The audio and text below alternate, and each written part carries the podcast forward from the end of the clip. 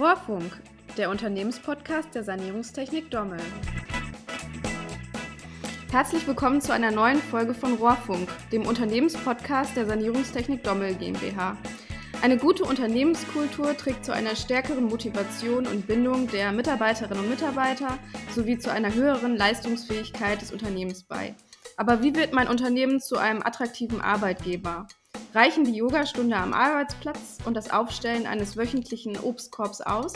Dem Thema Unternehmenskultur widme ich mich heute mit Benedikt Stentrup, Geschäftsführer der Sanierungstechnik Dommel GmbH, sowie Andreas Schubert, Gründer und seit 2011 Partner und Geschäftsführer des internationalen Forschungs- und Beratungsinstituts Great Place to Work Deutschland.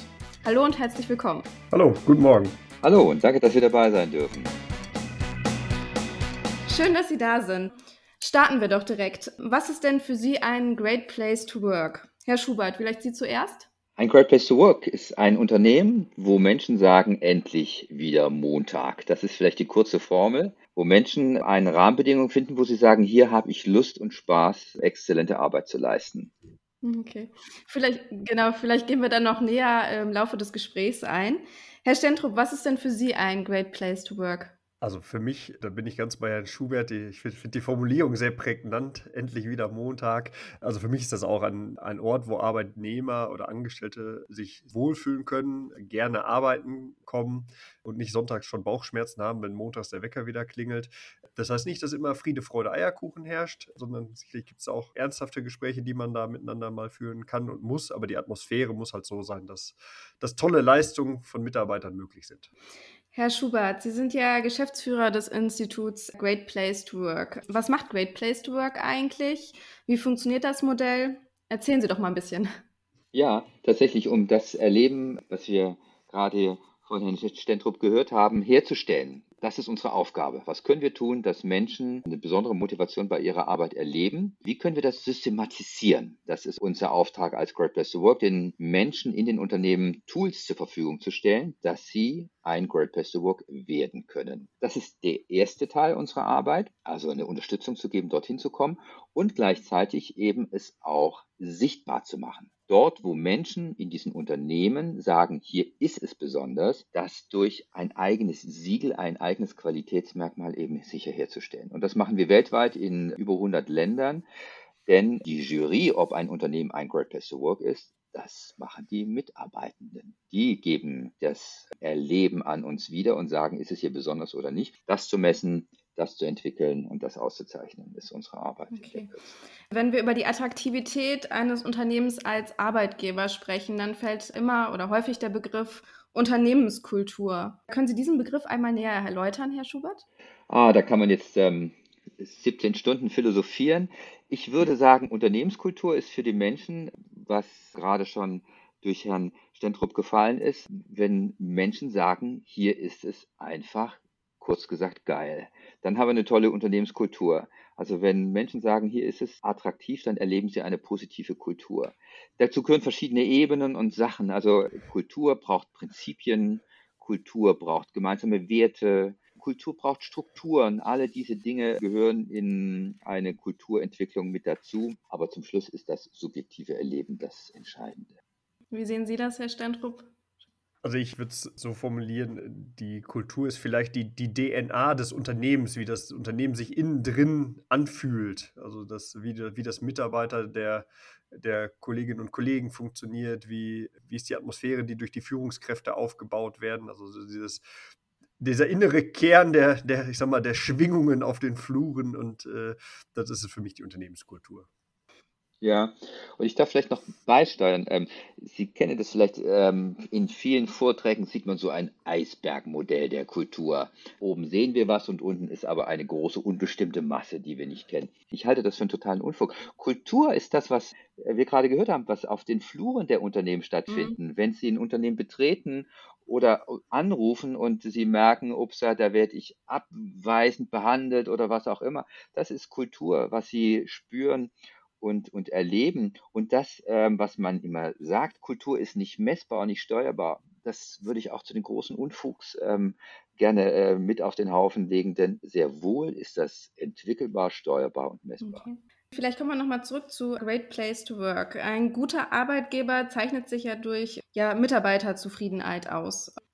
Die Mitarbeiterbefragung von Great Place to Work ist ein wesentliches Instrument, um die Stimmung im Team zu erfassen, zu bewerten und auch die Arbeitgeberattraktivität zu optimieren letztendlich. Können Sie uns das Tool der Mitarbeiterbefragung bei Great Place to Work einmal genauer erklären, Herr Schubert? Es geht um tatsächlich die Kultur. Es geht darum, wie gehen wir miteinander um. Es geht darum, sind wir wertschätzend miteinander. Es geht darum, haben wir einen starken Teamgeist? Arbeiten wir wirklich auf ein gemeinsames Ziel zu? Es geht um Fairness, es geht um Respekt. Alle diese Themen werden in der Great Place to Work Befragung abgebildet. Also das die Kulturfrage, die ist dort ähm, Gegenstand der äh, Great Place to Work Befragung. Deswegen soll es uns nicht wundern, es geht natürlich um Führung. Ähm, wie erleben wir Führung als ein, ein Thema? Es sind etwa 60 Fragen, die wir stellen und die sind kompakt, die sind international im Einsatz. In über 50 Sprachen werden die eingesetzt, diese Fragen. Und die haben sich aus der Forschung abgeleitet. Was macht das Besondere von dem Normalen als Unterschied? Wenn Menschen sagen, hier bin ich gerne, welche Qualitäten sind es? Der Frage im Bogen ist auch verfügbar und transparent, okay. wenn man ihn haben möchte. Steindruck? Ja, die vielleicht auch noch mal kurz zu der handwerklichen Handhabung des, des Fragebogens. Also es ist so, man kann diesen Fragebogen äh, in Papier oder auch in digitaler Form bekommen.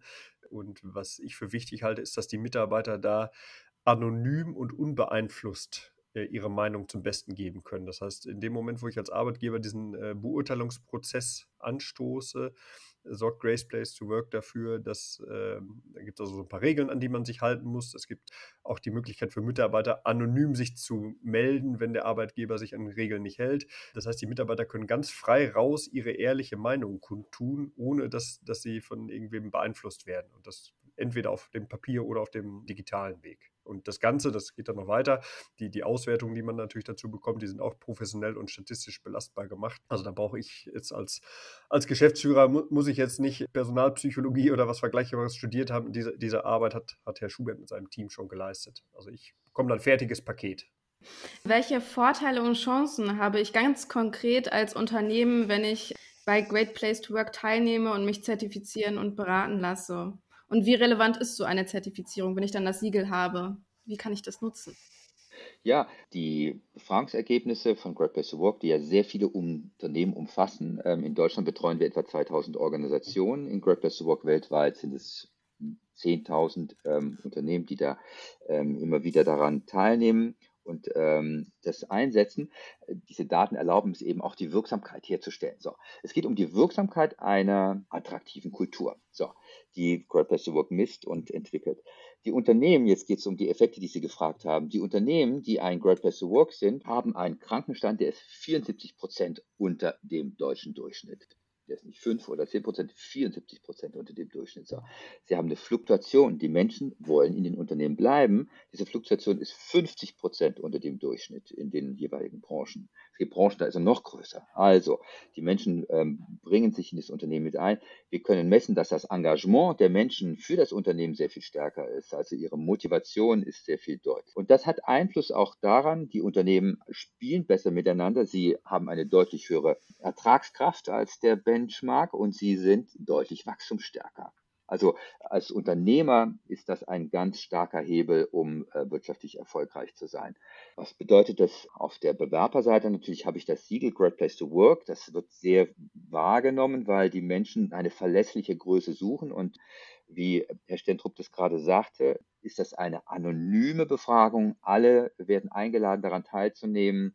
Es wird keiner ausgeschlossen. Es ist nicht so eine Zufallsbefragung aus dem Internet von irgendeinem Rating, sondern das ist, jeder hat eine Stimme gegeben und konnte ähm, seinen Beitrag dazu leisten. So, das macht es eben sehr glaubwürdig mit dem Ergebnis, dass die Unternehmen eine dreifach höhere Bewerberquote erhalten oder noch höher. So.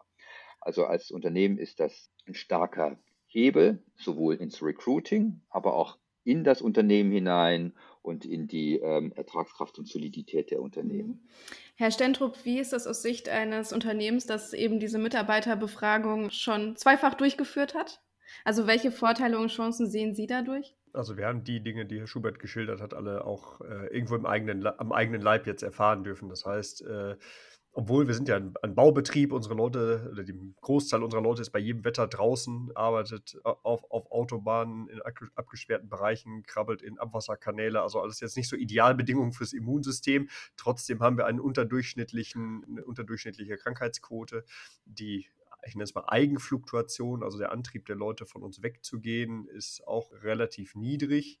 Wir haben tatsächlich, ohne dass ich da jetzt eine riesen statistische Bandbreite habe, aber wir haben tatsächlich weniger Probleme, Stellen zu besetzen, als ich das von Marktbegleitern höre. Und das in allen Bereichen, also sowohl im gewerblichen Bereich wie auch im Angestelltenbereich. Dieser Hebel im Recruiting, wie wir gerade gelernt haben, spiegelt sich bei uns auch wieder. Also Fachkräftesicherung ist ein wirksames Tool quasi. Ja, ich muss aber damit auch umgehen können. Also äh, zwei Aspekte. Zum einen ist es ja nicht nur so, ich, ich beauftrage Great Place to Work und der Rest läuft von alleine. Das ist zwar alles super aufgestellt, trotzdem muss ich als Arbeitgeber ja auch noch ein bisschen Energie aufbringen, um, diese Befragung, um meine Leute zu motivieren, um das zu erklären. Da gibt es ganz viel Infomaterial, was wir auch genutzt haben. Aber ich muss halt ich kann das nicht nebenbei machen, sondern ich muss mich darum kümmern als Arbeitgeber. Das ist mal das eine. So, und dann kommen ja vielleicht auch manchmal Ergebnisse raus, mit denen ich nicht gerechnet habe oder die vielleicht auch Kritik sind, wo ich dann natürlich schon selbstkritisch gucken muss, uh, was habe ich denn da als Arbeitgeber jetzt falsch gemacht, was kann ich besser machen? Das muss man wollen und man muss es ernst nehmen, sonst äh, kann man es auch sein lassen. Wieso haben Sie denn den Schluss gefasst, sich mit Mitarbeiterbefragung und Mitarbeiterzufriedenheit zu beschäftigen, Herr Stentrup? Das war erst ein Bauchgefühl. Ich habe 2016 unser Unternehmen von meinem Vater übernehmen dürfen, äh, der mir einen tollen Betrieb hinterlassen hat. Und wir hatten so ein komisches Bauchgefühl, wir müssten mal irgendwie die Stimmungslage im Betrieb äh, mal irgendwie uns mal genauer angucken. Und zeitgleich ist unsere ortsansässige Wirtschaftsförderungsgesellschaft auf uns zugekommen. Die hatte sich mit Great Place to Work schon im Rahmen eines äh, Forschungs- oder Pilotprojektes mit mehreren Firmen bei uns aus Hamm an einen Tisch gesetzt und sich mit dem Thema Mitarbeiterzufriedenheit und Unternehmenskultur auseinandergesetzt. So, und dann haben wir uns diesen das mal Arbeitskreis angeschaut und haben festgestellt, okay, in den Kreis der Unternehmen, die da am Tisch sitzen, das ist also branchenübergreifend, da ist von einem von einem Krankenpflegebetrieb über ein Autohaus, große Anwaltskanzlei, das sind also branchenübergreifend Betriebe vertreten, die sich eben mit Unternehmenskultur und Co. auseinandersetzen und da fühlten wir uns sehr wohl haben dann diese Beitrittscharta unterzeichnet und uns damit selbst verpflichtet, spätestens alle drei Jahre eine Mitarbeiterbefragung durchführen zu lassen. So, und wir haben sie jetzt im, im Zweijahresrhythmus gemacht und äh, ja, sind wir motiviert durch die Wirtschaftsförderung da reingestolpert, haben aber dann im Austauschkreis mit den anderen Betrieben auch viel gelernt und so, dass wir jetzt eben schon zwei Befragungen hinter uns haben und äh, ja, das System verstanden haben, festgestellt haben, es passt gut zu uns und also bin ich also auch ganz, ganz dankbar, dass aus unserem Bauchgefühl was ganz Tolles entstanden ist. Ja, die Ergebnisse welcher Bereiche der Umfrage sind für Sie denn am interessantesten oder am wichtigsten? Vielleicht auch im Hinblick auf die Tätigkeit oder Branche? Sie haben ja schon gesagt, es kommen vielleicht auch manchmal überraschende Sachen raus. Ja, also bei, bei, uns, also es gibt in der Auswertung von Great Place to Work auch immer die Kategorie der, nennen es mal Hingucker. Also die Bereiche, wo unsere Mitarbeiter besonders abweichend zu dem Marktbenchmark antworten. Und da gibt es also immer wieder Bereiche, wo man mal genauer hingucken muss. Also, mhm. Also um ein Beispiel zu bringen, was das sein kann oder was man, was daraus entstehen kann. Wir hatten zum Beispiel bei der ersten Befragung war ein Hingucker, dass sich unsere Mitarbeiter von uns als Arbeitgeber einen größeren Beitrag zur, ich sag mal, Stressbewältigung oder zur Gesundheitsvorsorge gewünscht haben. Das Thema hatten wir vorher gar nicht auf dem Radar, aber die Botschaft in dem, in dem Fragebogen war eindeutig. Und ja, was ist daraus hervorgegangen? Wir haben mittlerweile ein Bike-Leasing-Angebot auf die Beine gestellt. Mittlerweile gibt es sogar einen Fitnessraum bei uns im Unternehmen, den man mal, außerhalb von Corona-Zeiten auch wird ja auch super angenommen da sind also ganz viele Kleinigkeiten daraus entstanden, dass unsere Leute heute, glaube ich, sagen, okay, die Firma Dommel tut ein bisschen mehr für die Gesundheit ihrer Mitarbeiter und ein bisschen mehr für den Ausgleich der Mitarbeiter. Oder noch ein anderes Beispiel zu bringen. Das Thema Führung ist, ist ein, großes, ein großes Wort, ein großer Begriff mit ganz vielen Facetten. Bei uns mhm. kam zum Beispiel raus, dass wir im Führungsbereich irgendwo anscheinend noch Luft nach oben haben. Da gab es mehrere Fragen, die in die gleiche Richtung zielten wir sind dann hergegangen, haben also jetzt äh, vor einiger Zeit angefangen, unsere Führungskräfte noch mal ein bisschen besser mit dem Handwerkszeug der Führung zu schulen. Also wir haben Führungswerkstätten gemacht, wo wir das richtige Zuhören, das richtige Feedback geben und solche Dinge nochmal geübt haben um eben auch untereinander und miteinander auch besser zu kommunizieren. Das fällt da auch da rein. Und also das heißt, vom, vom, vom Fitnessraum bis zum Führungskräftetraining waren also jetzt verschiedene Maßnahmen dabei. Ja, haben wir so vorher nicht kommen sehen, aber rückblickend muss ich sagen, das waren genau die Dinge, die wichtig waren, dass unser Unternehmen heute so dasteht, wie es dasteht. Mhm. Das ist sehr schön, wenn man dann aus einer Analyse dann ähm, gezielt Verbesserungsmaßnahmen umsetzen kann. Ja, dann das ist halt ist, ist, ist schön konkret. Also man hat die, die, die Auswertung zu den einzelnen Fragen, das ist schon mal gut. Und es gibt aber auch noch ein paar Freitextfelder, wo, wo die Mitarbeiter noch äh, ja, ihre Ideen oder ihre, was sie uns sonst noch sagen wollen, äh, mitteilen können. Und da sind also immer wertvolle Impulse dabei. Okay. Erhalten Sie eigentlich auch ja, positives Feedback auf die Durchführung der Umfragen, dass Mitarbeiter kommen und sagen, ja, das ist aber eine super Sache, dass Sie diese Umfragen durchführen und mal nachfragen, wie die Stimmung so im Unternehmen ist? Ähm, ja, ähm, aber ein großes Indiz ist natürlich die, die Rücklaufquote der Fragebögen. Also wenn die, mhm. wenn, wenn die Mitarbeiter das total blöd finden würden, dann hätten wir sicherlich äh, Probleme, die Fragebögen zurückzubekommen oder beziehungsweise gehen ja zu Great Place to Work. Also werte ich mal die, die grundsätzlich die hohe Rücklaufquote als, als Zustimmung der Mitarbeiter und da werden auch die Fragen wirklich ausgefüllt und auch die Freitextfelder ausgefüllt. Das heißt, die, ich interpretiere da rein, die Leute fühlen sich ernst genommen und sind irgendwo vielleicht auch froh, dass wir sie fragen. Wir haben aber auch festgestellt, dass das auch in unterschiedlichen Unternehmensbereichen auch unterschiedlich sein kann. Also wir haben auch einen Bereich dabei, da waren die Rücklaufquoten nicht so hoch. Da, da haben wir auch eine Erklärung dafür. Aber da, da kriegt man dann auch seine Hausaufgaben nochmal ziem, ziemlich belastbar auf den Tisch. Okay. Äh, Herr Schubert, ich bin Arbeitgeber und stelle in der Umfrage fest, dass meine Mitarbeiter ihren, an ihrem Arbeitsplatz unzufrieden sind. Wie unterstützen Sie mich denn dann dabei, ein äh, guter Arbeitgeber zu werden? Auf vielfältige Art und Weise. Die wichtige Qualität dabei ist es, ganz individuell zu machen. Also jedes Unternehmen braucht ähm, eine eigene Unterstützung und hat eigene Themen. Äh, wie Stentrup das gerade sagte, das eine Unternehmen hat an dem Führungsthema, das andere an der Gesundheit, das nächste hat an dem Thema Teamgeist vielleicht etwas. Das, was wir auf häufig tun, wenn eine solche Befragung aus dem Feld kommt, wir stellen die Ergebnisse in dem Unternehmen erstmal vor. Wir zeigen aus Sicht von Great Place to Work, wo wir die Stärken und Schwächen des Unternehmens sehen, auch im Vergleich eben zu anderen Unternehmen. Das ist immer ganz wichtig, dass man das Spezifische herausarbeitet, was Herr Stentrup gerade als die Hingucker bezeichnete. Also was macht eigentlich das Besondere bei uns aus, im Positiven wie im Kritischen? Und ähm, dann entscheidet, an welchen Hebeln wollen wir eigentlich ansetzen.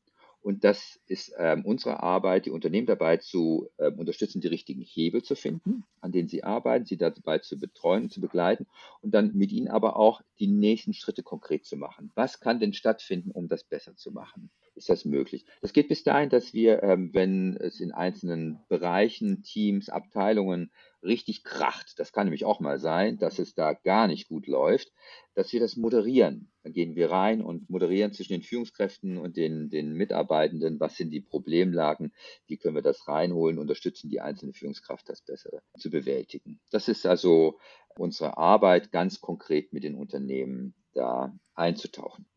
Also hat Great Place to Work da eine ganz praktische Herangehensweise auch, neben ja, der Befragung zum Beispiel und dem Kulturaudit, was Sie ja auch anbieten.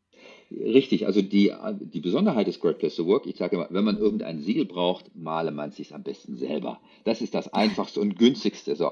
Wenn man aber sagt, ich möchte wirklich ein Great Place to Work werden, ich möchte ein Unternehmen werden, das eben eine klare Kultur hat, wo die Menschen sagen, hier ist es besonders, die auch glaubwürdig ist, dann geht man eben den Weg, den ähm, hier die Dommel gegangen ist, zu sagen, ich muss vielleicht im ersten Schritt gar kein Great Place Work sein. Das ist gar nicht mein Anspruch, aber ich hole mir ein systematisches Feedback, um zu verstehen, an welchen Stellschrauben ich ansetzen möchte. Dafür ist die Mitarbeiterbefragung ja da, einfach fokussiert vorzugehen und nicht aus dem Flurfunk irgendwelche Themen rauszunehmen und zu glauben, eben an den Themen könnten wir arbeiten, weil irgendjemand sagt, dass sie wichtig oder nicht wichtig sind. Also was Belastbares herzustellen an den Ergebnissen. Und das, was als Feedback kommt, ganz wichtig ernst nehmen. Ja, das ist ein ernsthaftes Feedback und dann äh, da reingehen und eben äh, sich kontinuierlich weiterentwickeln. Ja, und dann ist das Ganze ja auch noch eher ein Marathon als ein Sprint. Also die, die Medaille in Form des, des Siegels, die, die ja, bekommt man dann nach einem längeren Weg und nicht nur nach einem,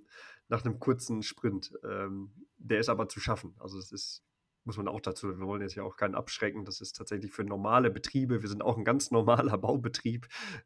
Das können normale Betriebe schaffen, wenn sie mit ein bisschen Herzblut an das Thema Mitarbeiterführung gehen. Ja, und das ist ein ganz wichtiger ähm, Aspekt, den Sie einbringen. Es muss kein Hochglanzbusiness sein, ja. was man macht. Man muss nicht die tollsten Autos herstellen oder was auch immer. Man ähm, kann wie Ihr Betrieb ein Great Place to Work herstellen, denn die Menschen erwarten, wenn sie durch Rohre kriegen, äh, kriechen nicht, dass da hinterher ein Massagesessel kommt, sondern dass sie da sicher wieder rauskommen und dass sie ihre Arbeit gut und sicher leisten können und dort die Wertschätzung erhalten, die ja. ihre Arbeit bedeutet und das Unternehmen im Rahmen seiner Möglichkeiten eben etwas herstellt, dass Menschen sagen, ich soll besondere Arbeit leisten, dafür werden Bedingungen hergestellt. Ich glaube, so dies, diese, diese Spreche ist da an der Stelle wichtig. Deswegen ist jedes Unternehmen aus jeder Größe und jeder Branche ein möglicher Great Place to Work. Das ist ganz, ganz wichtig. Ähm, ich beobachte in Stellenanzeigen immer, dass da gerne mit dem wöchentlichen Obstkorb, der hippen Sneakerpflicht in Anführungsstrichen oder dem Tischkicker geworben wird. Ist das nicht mehr Schein als Sein? Die Frage vielleicht mal an Sie, Herr Stendrup. Ähm, ja gut, also hippe Sneaker sind auf unseren Baustellen eh nicht angesagt. Da, werden gefälligst ja. äh, Sicherheitsschuhe oder Gummistiefel getragen. Nein, also ich denke, die, die Maßnahmen, die man macht, um seine, seinen Mitarbeitern Wertschätzung zukommen zu lassen, die müssen, wie wir es oben schon hatten, zur DNA des Unternehmens passen. Also jeder muss halt gucken, was für Maßnahmen passen in unseren mhm. Betrieb bei uns zum Beispiel oder bei anderen Baufirmen ja auch, äh, unsere Wertschöpfung, unsere Produktion läuft auf Baustellen. Und das sind das dezentral. Das heißt, unsere Mitarbeiter fahren früh morgens vom Hof und kommen abends irgendwann wieder. Da habe ich andere Rahmenbedingungen als in einem Produktionsbetrieb, äh, wo ich die Leute immer greifen kann, wenn sie gerade Schicht haben. Dann haben wir manchmal Baustellen, da, da sind die Mitarbeiter auf Montage. Das heißt, die fahren montags morgens los und kommen dann donnerstags abends wieder. Da habe ich dann zum Beispiel, wenn ich kommunizieren will, da hilft mir das schwarze Brett in der Halle nicht, wenn die Leute die ganze Woche gar nicht äh, in den Betrieb kommen. Das sind so, da jeder, jeder Betrieb, auch andere Branchen haben ihre Herausforderungen.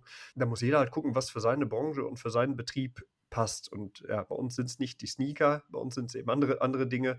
Aber wenn man da vielleicht auch mal ein bisschen kreativ wird und, und mhm. vielleicht seine Leute einfach fragt, das ist unabhängig von der Great Place to Work Befragung, äh, ich kann ja auch auf die Leute zugehen und sagen, pass auf, was stellt ihr euch denn vor? Äh, entweder habe ich einen Betriebsrat, mit dem ich sprechen kann, oder ich kann meine Leute vielleicht auch einfach so ansprechen, dann kriege ich, krieg ich ja mehrere Antworten und dann kann ich gucken, was ich draus mache unsere Leute haben äh, vernünftige Fahrzeuge. Das, das kommt, kommt zum Beispiel. Die kriegen gescheite Werkzeuge. Das heißt, die müssen nicht mit der, äh, ich sag mal ganz, ganze Lob, mit, mit dem Billig-Akkuschrauber aus dem Baumarkt arbeiten, sondern die dürfen mit einem gescheiten Markengerät arbeiten, äh, der, der dann sicherlich auch ein paar Arbeitszyklen länger hält unsere Fahrzeuge, die, mit denen die Leute zum Baustellen fahren, die haben natürlich vorne Sitzheizung, weil wenn die, wenn die den ganzen Tag draußen sind und äh, dann geht das irgendwann los mit Rückenschmerzen oder was weiß ich was, ja, dann ist doch toll, wenn ich auf dem Hin- oder auf dem Rückweg vorher wenigstens die Sitzheizung anmachen kann, dann steige ich doch schon ganz anders auf der Baustelle aus. Und das sind so, so viele Kleinigkeiten, ja, die kosten rechts und links vielleicht auch irgendwo mal einen Euro mehr. Aber ähm, ich habe ja auch nichts davon, wenn ich mir jetzt die, keine Ahnung, die Rückfahrkamera am, am, am Sprinter spare und ja, da passiert irgendwas, weil der im Dunkeln beim Rangieren ein Hindernis nicht sieht oder so. Das mhm. sind so Dinge, da, da, da, kommt die Arbeitssicherheit dann dazu, da kommt die Ergonomie dazu.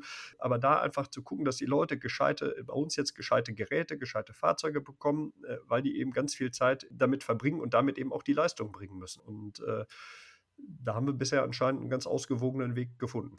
Ja, und vielleicht darf ich da ergänzen, was Sie anmerken. Lassen Sie sich, wenn Sie eine Personalanzeige von Unternehmen haben, nicht von Tischkickern und solchen Goodies blenden, würde ich mal empfehlen.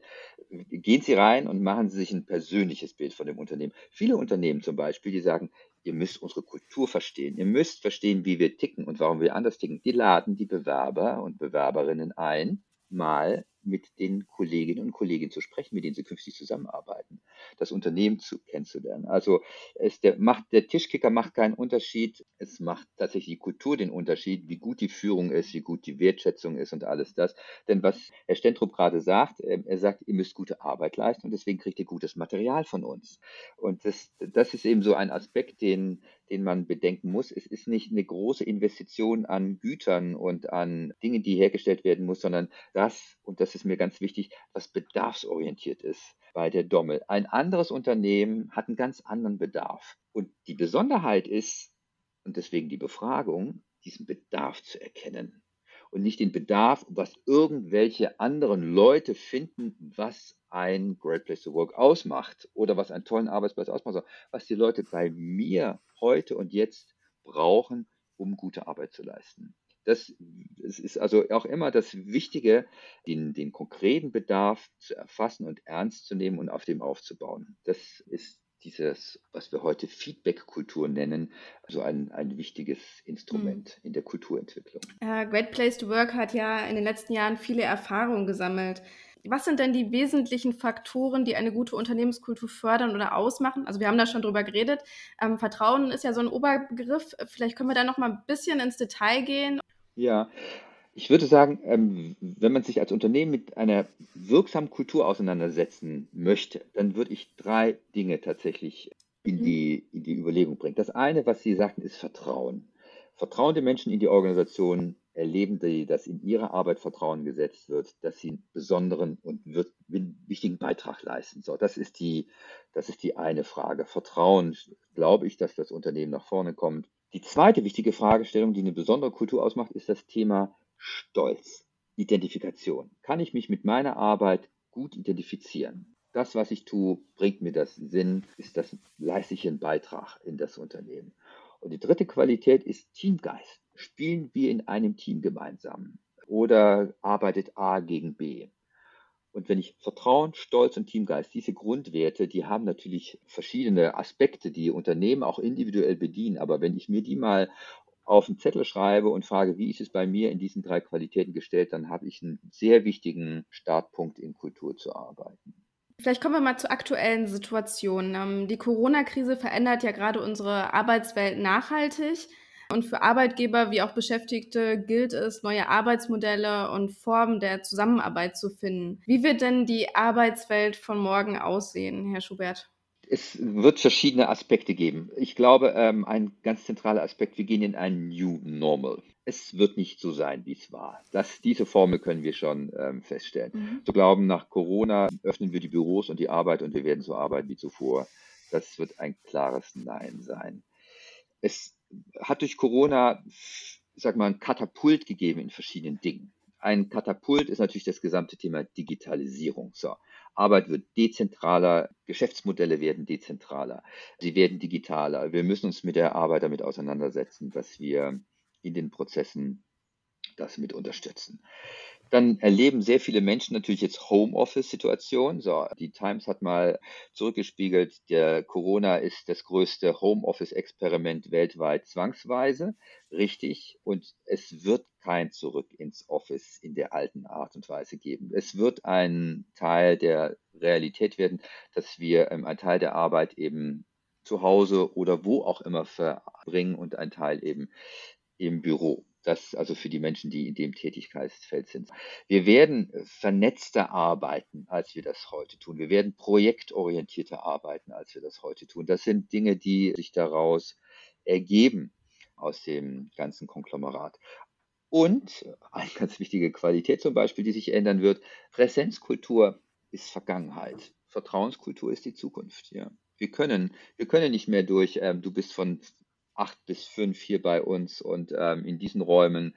Das wird es nicht mehr geben. Also wir können da diese alten Kontrollmechanismen in der Zukunft nicht mehr mhm. haben. Das vielleicht so ein paar Aspekte, die die Arbeit aus meiner Sicht mit verändern wird. Also ja, müssen wir ja unterscheiden. Also bei uns im Verwaltungsbereich, ähm, wo die Angestellten tätig sind, da hatten wir zum Glück vorher schon IT-Infrastruktur, die dezentrales Arbeiten möglich macht. Also da konnte man sich über ein VPN-Tool auch vorher schon einwählen. Das haben wir natürlich jetzt, haben viele Kollegen und Kolleginnen äh, intensiv genutzt. Und jetzt so nach einem Jahr Erfahrung mit dem Lockdown, muss man ja schon sagen, gibt es auch Kollegen, die richtig, richtig gut was zu Hause gebacken kriegen. Es gibt aber auch andere, die sagen, mhm ich komme doch lieber ins Büro, da habe ich mehr Ruhe, da habe ich ein, ein, Umfeld, wo ich konzentrierter arbeiten kann, weil vielleicht keine, keine Kinder vielleicht im Hintergrund noch äh, sind oder wie auch immer. Und auf den Baustellen haben wir eh eine etwas andere Situation. Da, da sind wir leider auf die auf Teamwork, handfeste Teamarbeit angewiesen. Da ist es dann manchmal auch mit dem, mit dem Mindestabstand schwierig. Es gibt einfach Arbeiten und Dinge, die muss ich zu zweit anheben oder, oder wuppen. Dann, das geht halt nicht. Da müssen wir dann uns an die Hygienemaßnahmen und dergleichen halten. Also so gesehen hat, ja, war das für uns auch eine Herausforderung, aber ich muss jetzt sagen, okay, es hat uns tendenziell auch eher weitergeholfen. Also wie gesagt, das Thema äh, Digitalisierung, das Thema dezentrales Arbeiten hat natürlich auch bei uns dadurch einen Schub bekommen. Und wenn ich jetzt schon Wunsch äußern darf, was davon übrig bleibt, das Thema Videokonferenzen. Klar ist das auch anstrengend, wenn man vielleicht auch mehrere Konferenzen hintereinander an einem Tag hat. Aber wenn ich bedenke, für was für Anlässe man früher im alten Normal ja. äh, ins Auto oder in die Bahn gestiegen ist, um zu einem Termin zu fahren, dann fährt man drei Stunden hin für eine Stunde Termin und wieder drei Stunden zurück. Äh, wenn wir dann vielleicht doch bei den Videokonferenzen bleiben, dann ist es, glaube ich, für alle Beteiligten gar nicht so schlecht. Es gibt, es gibt auch einen Blick, äh, Sie haben es wunderbar gesagt, Herr Stentrup, es gibt einen Blick, was wird denn der Arbeitsort, die Zentrale in der Zukunft sein? Wir sagen, es wird die Kulturtankstelle werden. Das ist nämlich bei Ihnen auch schon. Die Menschen machen ihre Arbeit auf der Baustelle unterwegs. Und wenn sie in die Zentrale kommen, dann müssen sie merken, da ja. gehöre ich hin. So. Und das ähm, gilt jetzt auch für die Menschen, die bisher alles in der Arbeit im Büro geleistet haben. Da, die werden sehr viel Arbeit wird zu Hause stattfinden, aber die einen sagen, ich gehe gerne ins Büro, weil ich zu Hause äh, nicht in Ruhe arbeiten kann und die anderen sagen, ich gehe zu Hause, weil ich im Büro nicht in Ruhe arbeiten kann. Das ist eine individuelle ähm, Einstellung, die wir eben behalten, betrachten müssen künftig. Wir können nicht sagen, nur weil wir es gut finden, dass du hier arbeitest, arbeitest du hier, sondern das werden wir individualisieren müssen. Aber das die Zentrale oder das Büro hat dann eine Aufgabe. Sie wird Kulturtankstelle. Dort müssen die Menschen merken, hier bin ich zu Hause, hier komme ich gerne hin. Das ist der Grund, warum ich hier arbeite. Denn mit dieser ganzen Digitalisierung und Homeoffice sind wir nur noch ein Klick vom nächsten Arbeitgeber entfernt. Ob ich mich in diese Videokonferenz zu dem Arbeitgeber oder in diese jene Konferenz zum nächsten Arbeitgeber schalte, ist eigentlich kein Unterschied mehr.